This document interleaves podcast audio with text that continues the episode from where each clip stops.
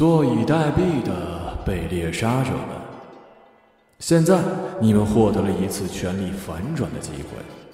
只要你能在半个小时之内猜出我的雇主是谁，我便不能杀你，转而去干掉雇主。没有任何提示，不能去掉一个错误答案，不提供场外热线求助，能依靠的就只有你们自己的逻辑推理，并且猜的机会只有一次。请记住我的杀手代号——礼物。各位，好久不见。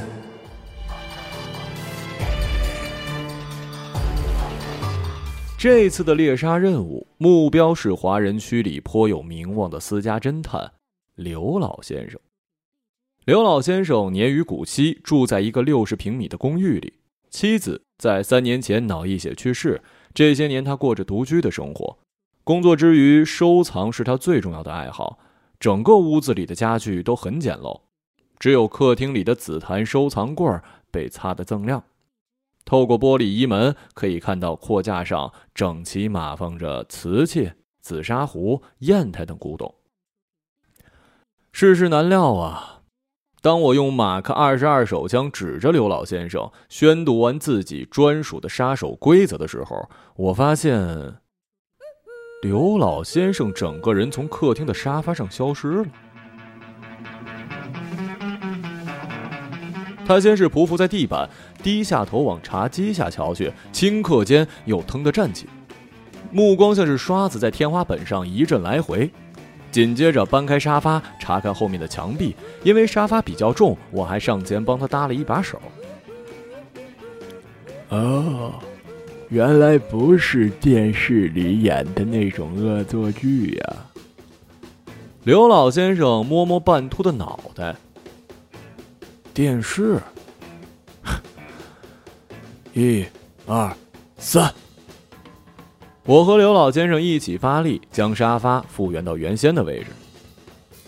就是整人节目啊！刘老先生额头渗出了细密的汗珠，他用衣袖擦了擦，给自己的茶杯斟满了水，也给我倒了一杯。编排一个诡异的场景，捉弄不知情的路人，用摄像机拍下他们的丑态。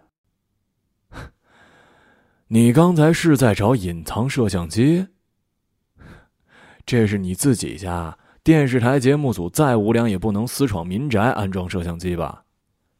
也是，人老了脑子不好使。这么说，你真的是杀手？你看，开始慌了吧？毕竟面对的是杀手，我得意的这么想着。终于进入该有的节奏了。好评。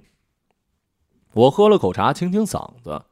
嗯，很遗憾，刘老先生，就像我刚才说的，有人出价买你的命，而我负责完成这档子任务。话还没说完，刘老先生忽然悠悠的插嘴：“好好的小伙子，学个汽修多好啊，干嘛要做杀手呢？”每个人都有自己的故事啊！我用马克二十二枪口挠了挠额头。现在不是给我做访谈节目的时候吧？你只剩下二十分钟来猜我的雇主，再闲聊，浪费的可是你的时间。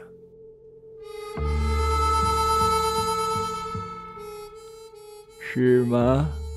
我觉得正好相反呀。刘老先生说：“原本温和的眼睛投射出侦探才有的精明光彩。你难道没察觉你的杀手规则隐藏着一个漏洞，一个足以将你吞噬的大黑洞？礼物。原来你认识我。有个性的杀手名声传的总是很快，尤其是在敌对的侦探界。”何况，你小伙子长得不赖。我几乎就要上去跟他握手了，考虑到现在是工作时间，忍住了。虽然你的品味很棒，我们还是得先完成流程。我不介意等你猜出雇主之后，再利用自己的时间，来听听你所谓的漏洞。我说着，阻止他转移话题。既然这样，那就顺着你的程序走好了。哼，看来你已经有了推理方向了。话虽如此，我还是有一些吃惊。你忘了，我当侦探四十多年了。刘老先生搓搓掌心，朝我眨了眨眼。就在刚才一盏茶功夫，我已经猜出你的雇主是谁了。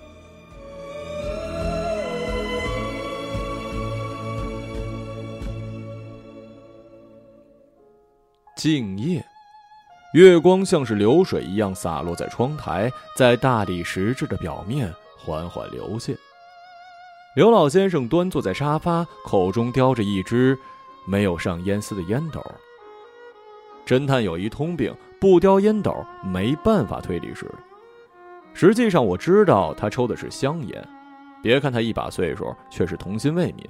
茶几上摆放着一种巧克力味的香烟，正方形盒子上印着两个小天使，正在吃力的搬着巧克力。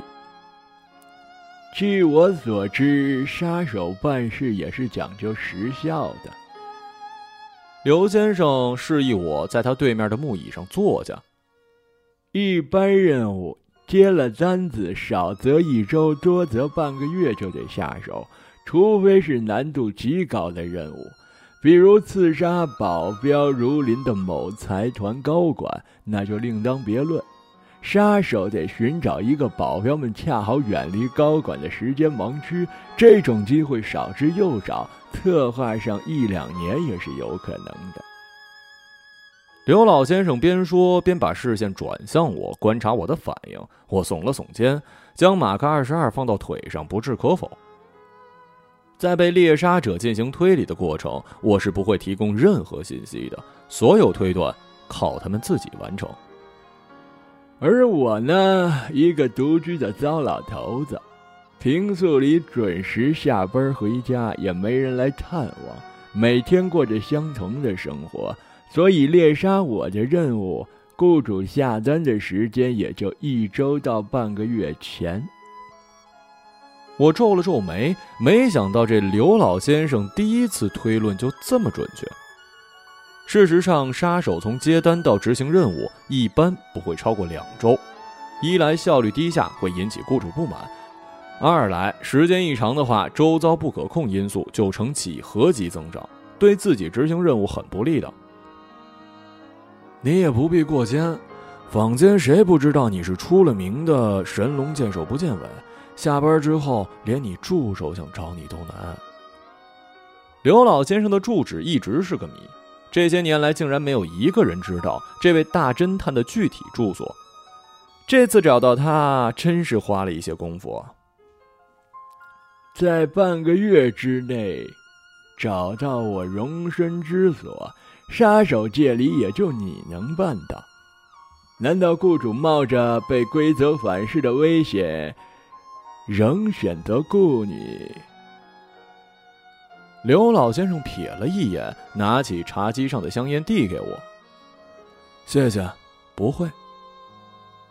刘老先生放下烟斗，抽出一根香烟。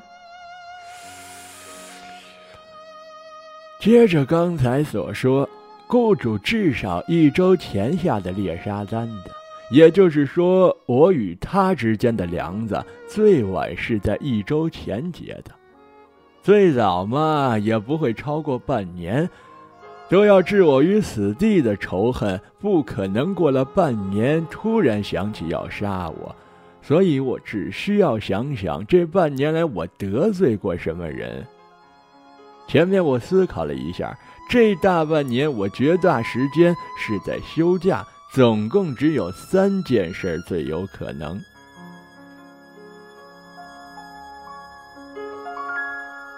其实李侯老先生的说法呢，有少许的瑕疵。他跟雇主的仇恨是可能在半年前甚至更早种下的，只是雇主一开始并不知道杀手存在，最近通过朋友推荐或者朋友圈分享才发现新大陆。同时希望置女于死地的，也并不一定都有深仇大恨。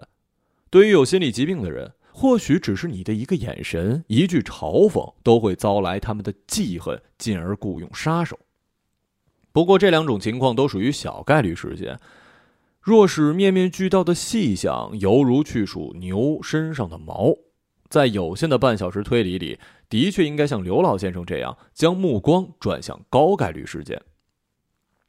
首先是今年年初聂迪乐队主唱格里曼的假唱事件。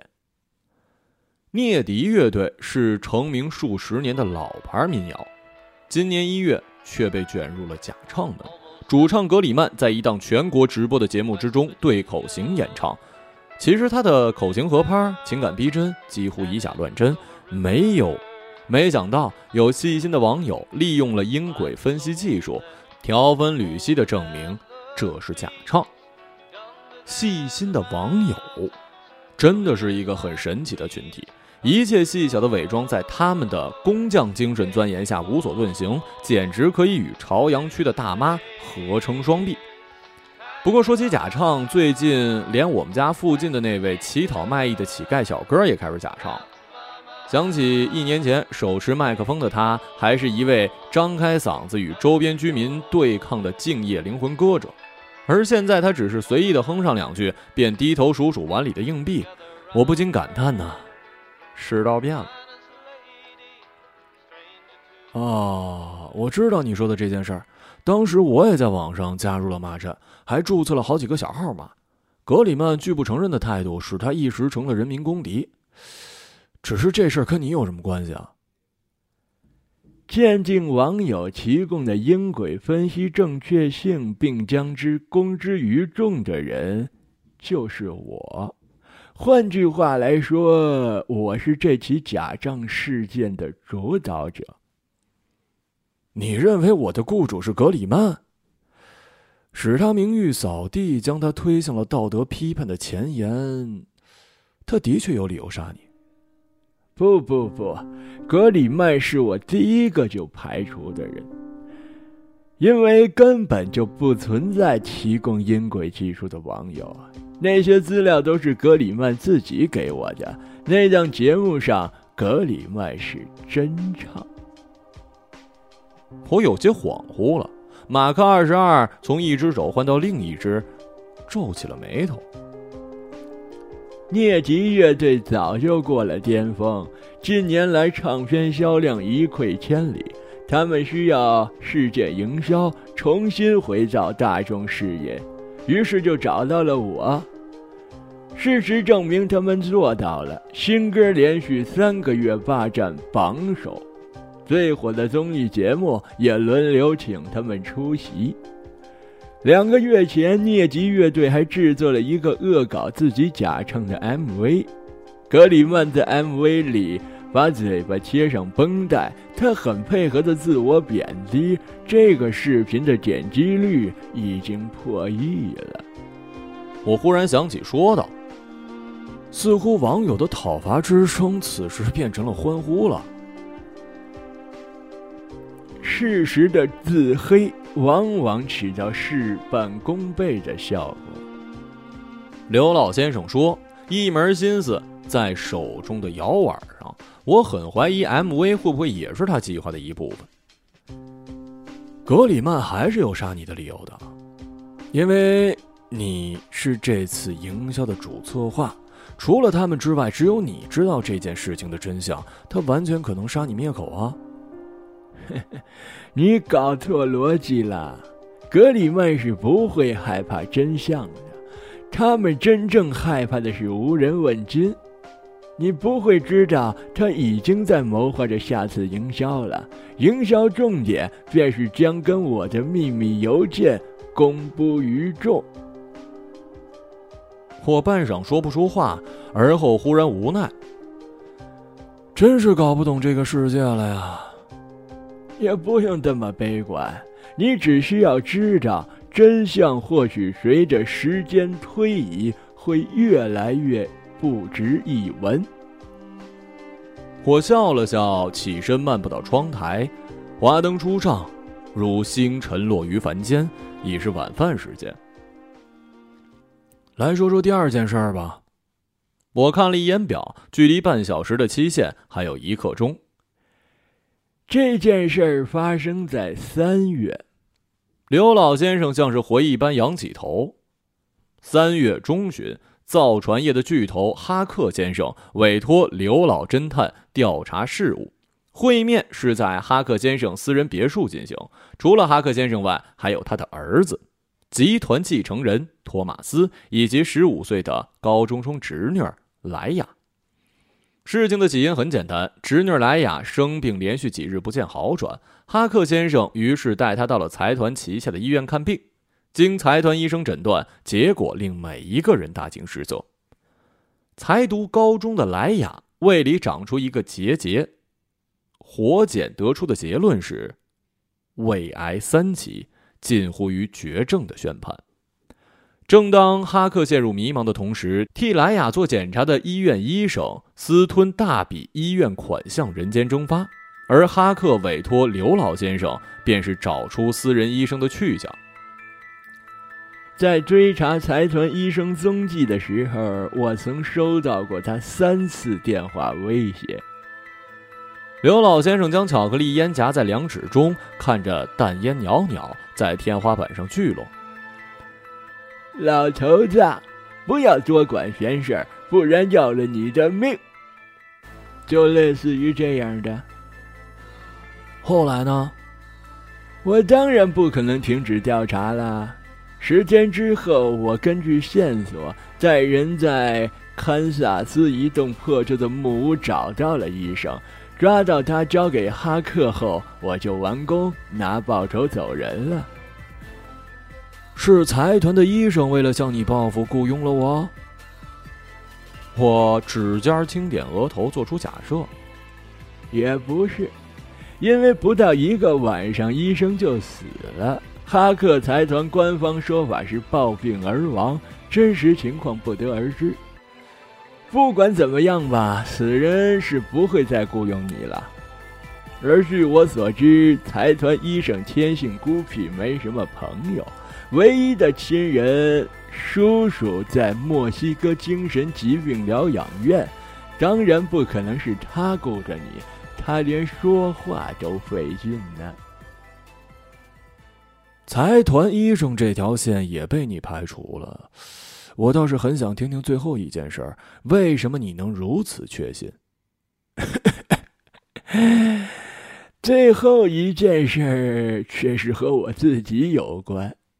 你知道的，我开了家侦探事务所，因为偶尔解决一些疑难案件，在街坊邻里有些名气。不必谦虚。要是有侦探排行榜，以你的资历和破案数量，至少能列前三。就是破案惹的祸。我一个作家朋友想把我的经历写成探案小说，而我不肯授权，他赌气报复我，最近愣是和我打官司。有作家朋友，真是一件可怕的事儿啊！一不留神，你的一言一行就会出现在他的小说。还好，我没有这样的朋友，不必担心被写成故事。谁说不是呢？之前跟这位朋友有过纠纷，他就是重提告上法庭，实则是胁迫我授权，我哪能让他得逞啊？宁可败诉赔钱，也绝不动摇。你的倔强坚持使作家朋友失去耐心，气急败坏的他选择了破罐子破摔，雇我前来。事到如今，只有这一种可能了。不是，他也不是雇主。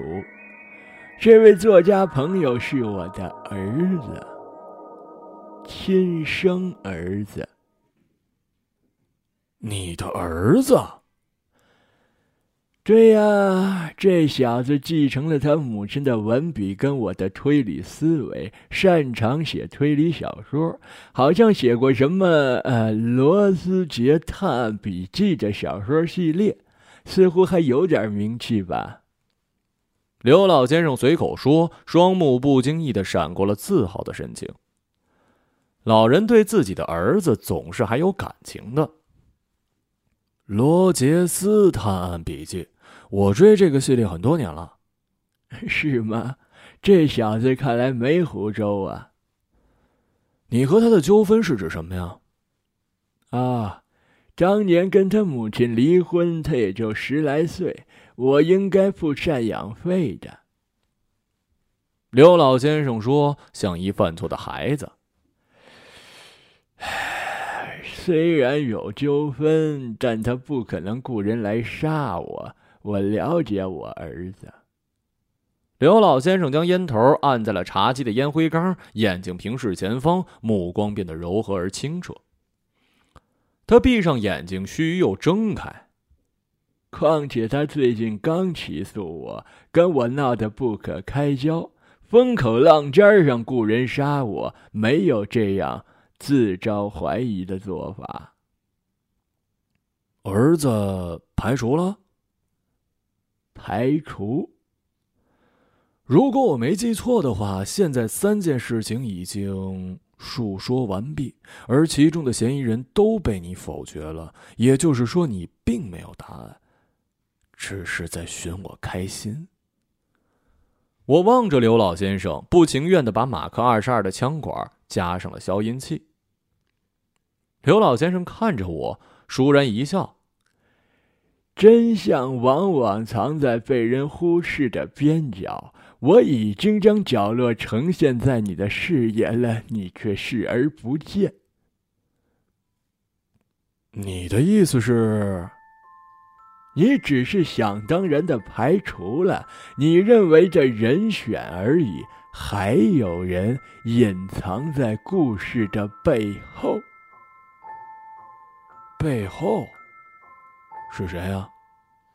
在我述说第二件事的时候，你就不奇怪为什么哈克财团的私人医生会突然携款潜逃吗？携款潜逃无非是为了钱。还能有什么原因啊？我是说，为什么医生会选在这个时候携款潜逃？为什么时间点在哈克侄女看完病，而这种经济犯罪难道不应该直接交由警察，却要找我一个私家侦探来解决？一般来说，请私家侦探往往因为事件中存在不可对外人说的私密。而替哈克侄女诊断完后潜逃，难道说这次诊断让哈克有把柄落在了医生手里？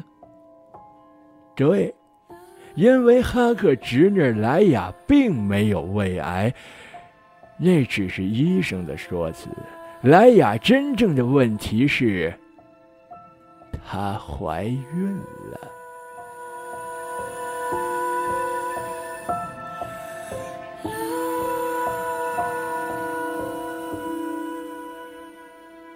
我这一惊非小，握枪的手指都有些僵硬了。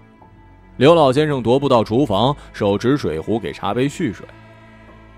读高中的莱雅跟哈克的儿子托马斯有染，而他并不知道自己有身孕，食欲不振，以为肠胃出了问题。而财团医生在替莱雅检查时发现了真相，他对外隐瞒莱雅怀孕事实，携巨款出逃。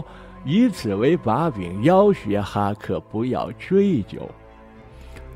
托马斯是哈克财团指定接班人，现在他与未成年少女有这般关系，已构成了犯罪指控。事情捅出去，对他的前途有不小的影响。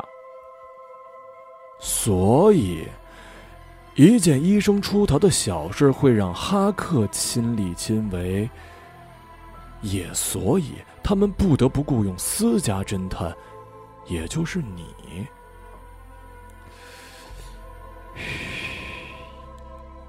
你真应该注意的是医生的死，他被抓回后连夜暴毙，没有留下一句遗言。现在，知道这丑闻的人就只有你了。是的。我一个人而已。所以你最后的答案是，哈克才是我的雇主。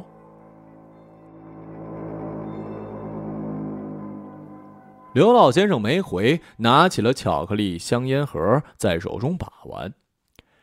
这种巧克力香烟是医生潜逃事件时哈克送我的，他最爱抽这种只在新泽西买到的小众烟。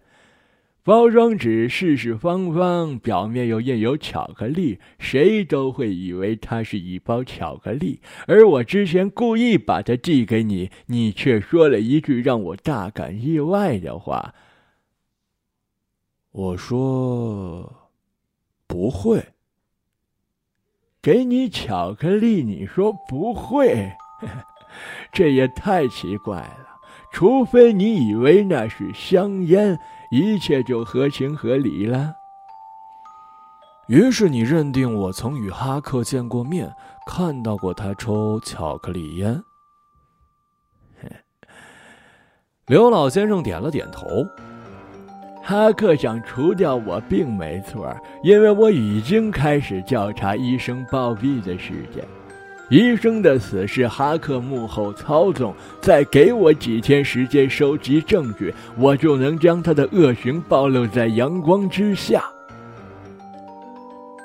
窗外开始下雨，雨丝如帘，密密的斜织着。距离最后的时限还有两分钟，刘老先生已经得到了答案，一切看上去都已经尘埃落定。我想。你可能没有机会再指证哈克了。我叹了口气。我没见过哈克以及他家里的其他人。知道巧克力烟是因为我的杀手中介巴斯曾尝试过。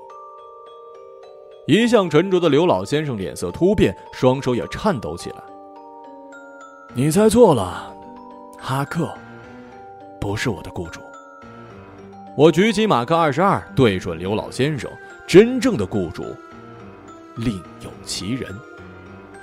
等等，能不能不要现在动手？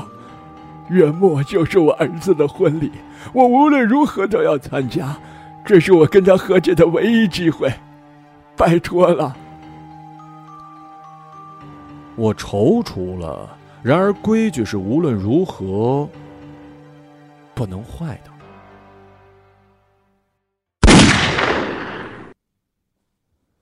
我尾随的车最终停在了卢浮酒吧门前。这是一辆全新的道奇公羊，没有上车牌。开车的是一个身着皮夹克的中年人，皮肤黝黑，额头上的皱纹就像是被刀刻过。安云在，韩义，职业赌棍。猎杀刘老先生的雇主。刘老先生之死在三天之内传遍了整个城市的华人区，而这几天里我没有闲着，跟踪调查安云在成了我的主要工作。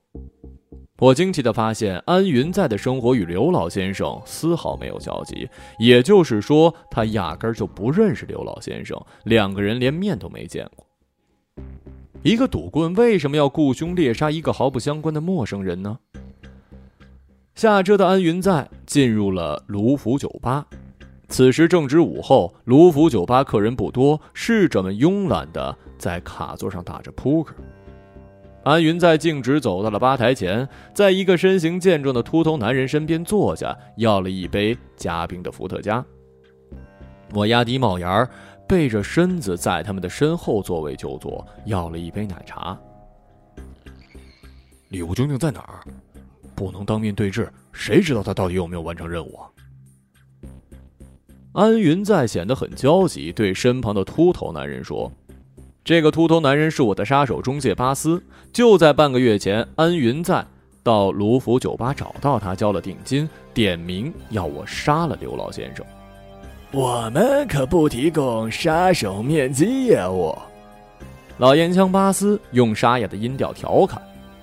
再说了，刘大侦探的死讯也算是众人皆知，你还在担心什么呀？你知不知道，现在都在传他假死，好些人后来见过他。安云在激动到像是意识到什么，又压低声音：“你亲眼见到刘大侦探了？没有，我哪里找得到他？这不结了吗？你都说是传闻了，不见得是事实。”巴斯吸了口烟，朝安云在吐出云雾。总之，我是相信自己手下的杀手的。既然这样。这单猎杀的尾款，我是不会付的。原本你帮我这个忙，我还打算付你三倍的，现在算了。安云在咳嗽几声，说着起身离开。等一下，我虽然不能安排你见到礼物，却能帮你直接找到刘大侦探。他叫来酒保，替安云在免费续了杯酒。下周一午后两点，圣西格教堂，刘大侦探的儿子将在那里举行婚礼，他一定会去。如果他真的还活着的话，巴斯意味深长的笑了。哼，这个贪财的巴斯。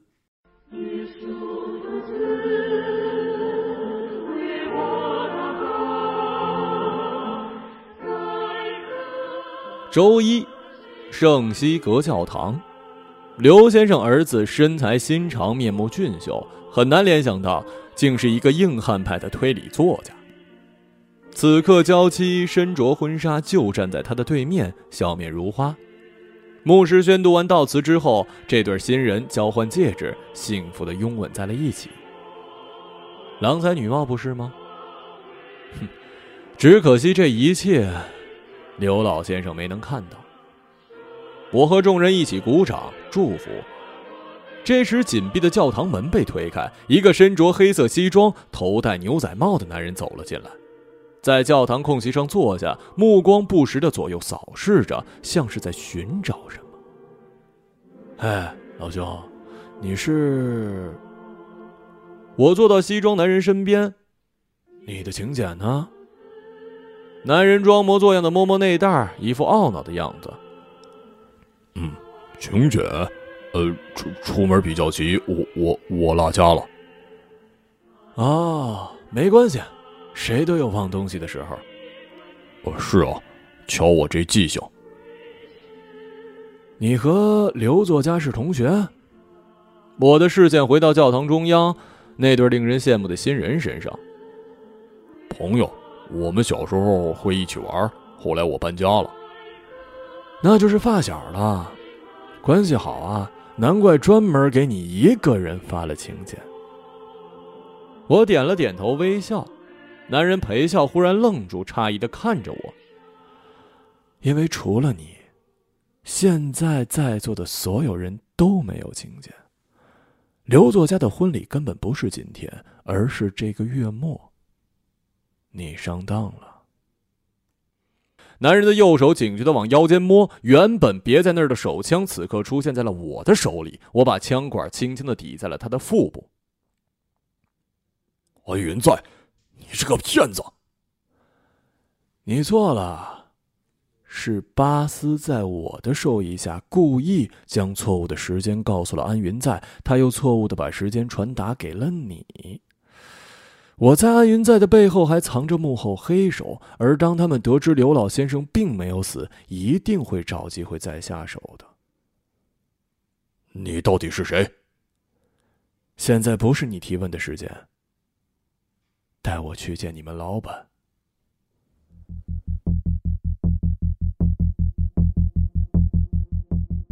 离圣西格教堂不远处。人迹罕至的街角停着一辆老式的路虎，直到我在路虎后座坐下，哈克先生才发现穿着西装、戴着牛仔帽的人不是他的手下，却是嚼着口香糖的我。而这时，我的马克二十二已经抵住他的胸口，另一只持枪手则高高举起，对准了前座的司机。在我还没下决心开枪前，快走！我对司机说。他迟疑几秒，忽然开门，连滚带爬的溜了。你你你！传业大亨哈克先生目眦欲裂。不敢相信的瞪着我，指尖儿未抽尽的巧克力烟散发出一股发腻的香味儿。你知道吗？我的杀手规则中蕴含着一个漏洞，虽然我不想承认，它却确实存在。比方这次你想雇我杀刘老先生，却又怕被我的规则反杀，怎么办呢？最好的办法就是派一个与刘老先生毫不相关的人，以金钱为利诱，让他出面雇我。这样一来，刘老先生就是想破脑袋也推理不出雇主了。这个中间人就是买了新道奇公羊的赌棍安云在。刘老先生的死讯以及他之后又现身的传闻，自然也是我跟老侦探一起策划放的。现在的他正在夏威夷享受无比灿烂的阳光呢。你，你是礼物。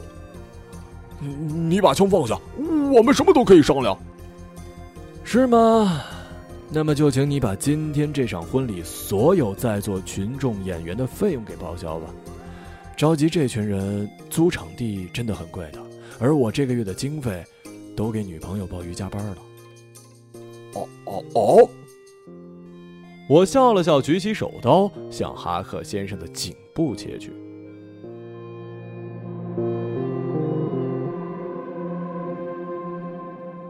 好了，哈克先生，交给你了。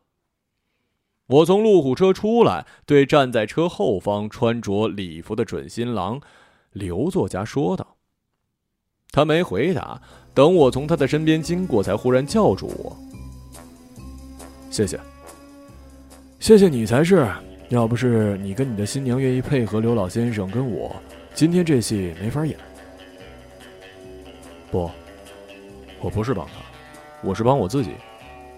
当你告诉我在你举枪对准他的一刹那，他想的仍然是，仍然是来参加我的婚礼，那一刻我就意识到。”他，刘作家的眼里浸满了泪水，所以我怎么能让他死呢？我们的官司还没打完呢。是啊，我拍拍他的肩，两个人忽然不能抑制的大笑了起来。